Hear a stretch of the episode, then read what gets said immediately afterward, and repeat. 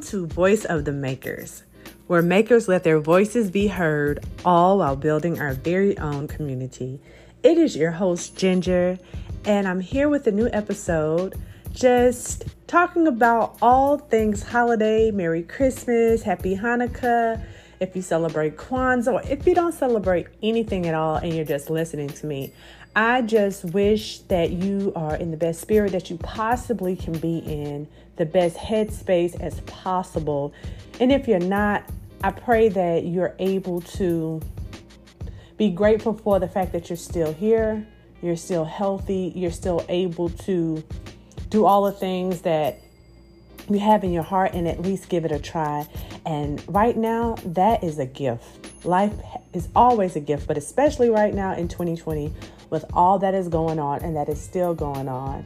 I hope that no matter how you're feeling in your heart, that you understand to still be around is a gift. Okay?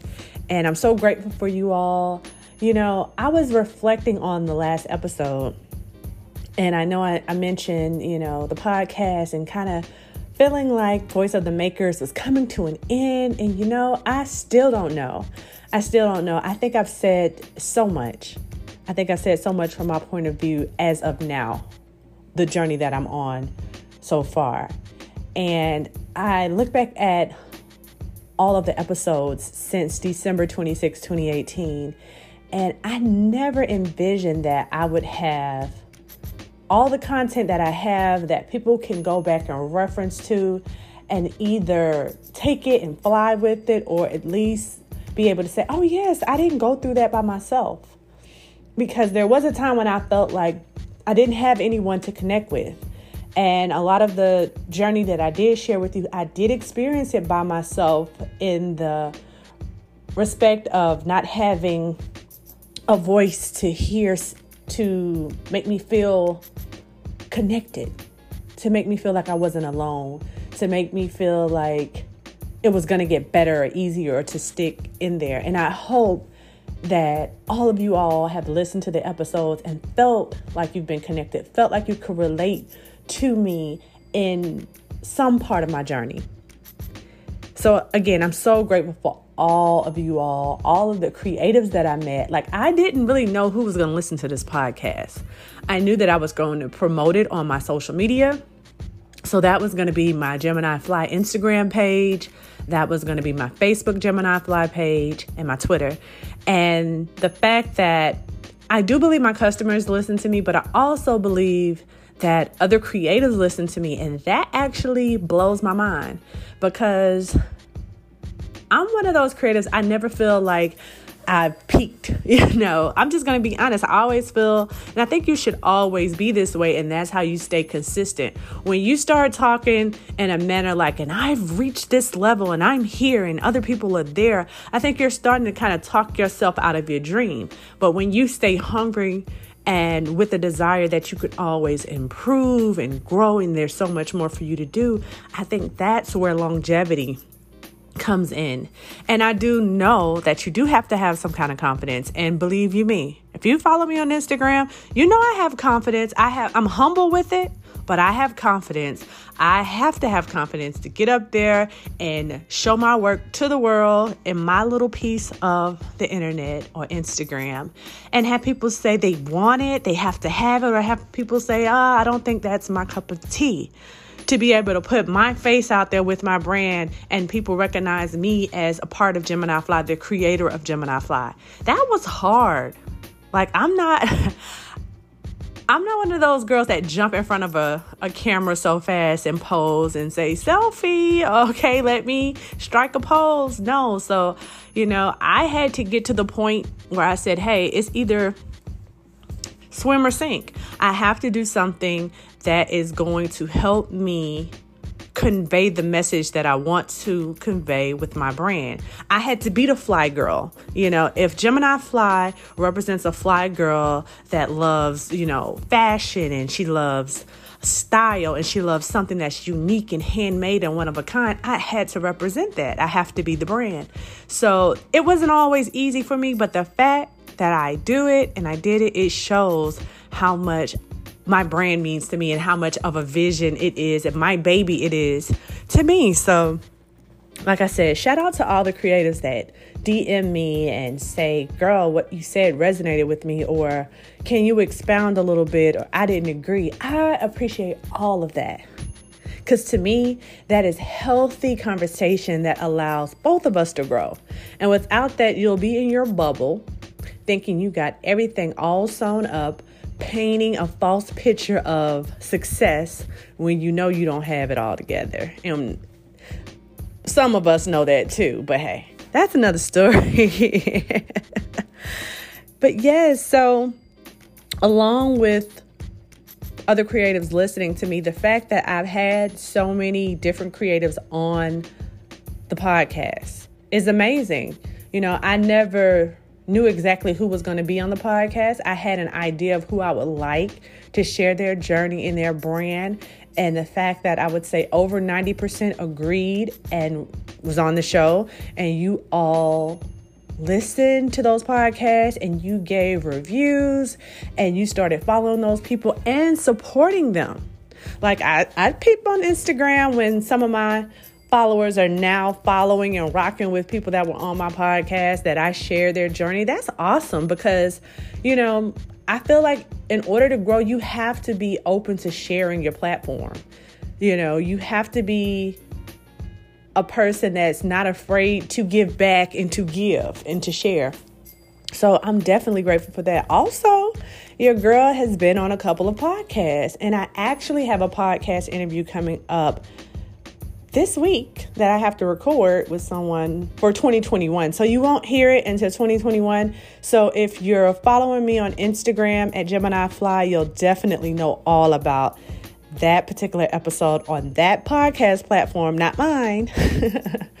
uh, at the time when it when it airs i'll definitely share that so the opportunities that came out of me just saying you know what i think i'll start a podcast two years ago you know, I never thought that people would want to also have me on their podcast to share my story and my journey and ask me questions because I'm a boss too. So that's what happens. You know, energy will attract certain energy. So because I was giving off my journey and, and being a boss and uh, not being afraid to fail and to succeed and to try again, someone else thought enough to say, hey, and I want you on my podcast sharing your story with my listeners. So, again, this has been so, such a beautiful journey, such a enlightening journey. And, you know, it's definitely elevated my perspective on people because before the podcast, I was definitely boxed in and feeling very, very alone because my circle of creative friends was very small. And I would often feel like we were all afraid to really be vulnerable and transparent with each, with each other. And looking back, I thought that I think that that was probably the worst thing, you know, because some of us have gone on to reach high boundaries or, or high um, high places and some of us are kind of like still at a standstill point and i just know that things could have gone a lot different if we would have just been open to expressing ourselves and sharing. But then again you have all of that preconditioned notion that oh if i share this person is going to get ahead of me or they're going to beat me or i'm going to feel dumb because i gave them all of the advice and all of my secrets and they surpassed me. So what? That is life. I even had to learn that. I struggled with that. And I, I can't sit here and say I was beyond that at a point. But I will say in 2020, I have seen so many new creatives come out, even, you know, right down in the jewelry business. There's so many stay at home moms and people that were working in corporate America that lost their jobs that decided to become makers, whether they're sewing, whether they're drawing, um, whether they're making jewelry. And some of them have actually taken the steps of listening to other people's podcasts and watching their journeys on social media and taking all of those elements and putting it into theirs and surpassing what a lot of us first started out doing. Like I've seen people in 2020 go from zero to 10K, you know, and I've been on social media for a while and I'm barely at 5,000. I'm I haven't even hit 5,000, but I'm not mad and I'm definitely inspired because that just goes to show me that no matter where you start, you can always start researching and you can start fine tuning the blueprint to your success story, to your brand story, to your journey, to your story.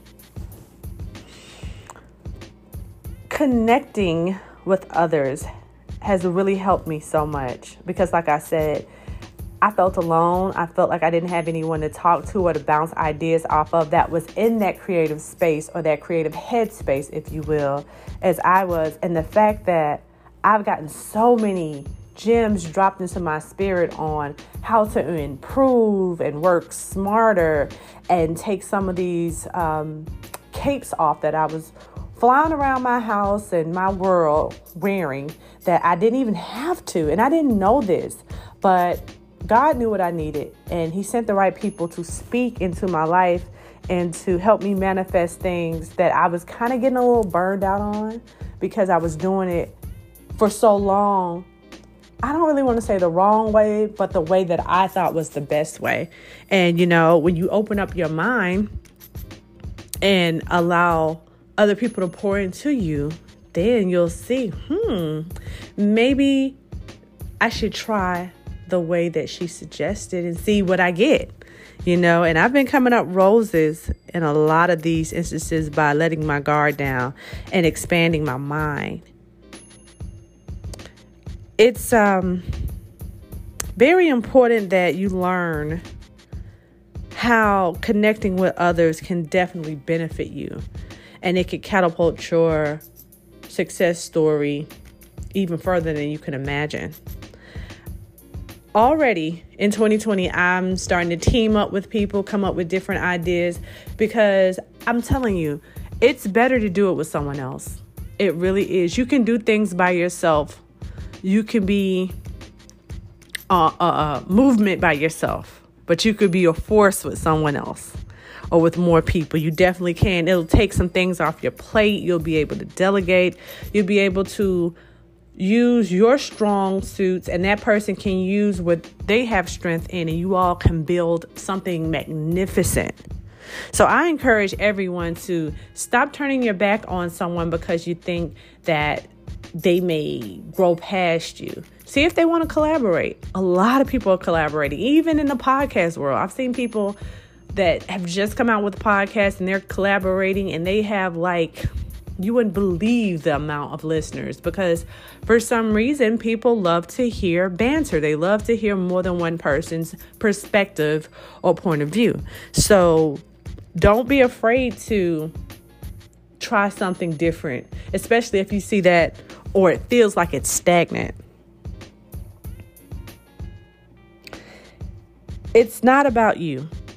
In this whole small business, small brand, it's not just about you. Because if that's the case, all of these big brands, there would be only one.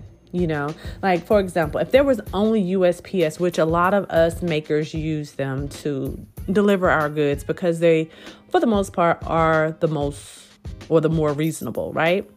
But you also have Amazon, you have UPS, you have FedEx. There's a few more options out there than just using the postal service. Or, you know, with cars, you don't have to drive just one car. There's so many different type of cars that can fit your personality, your needs, and your budget.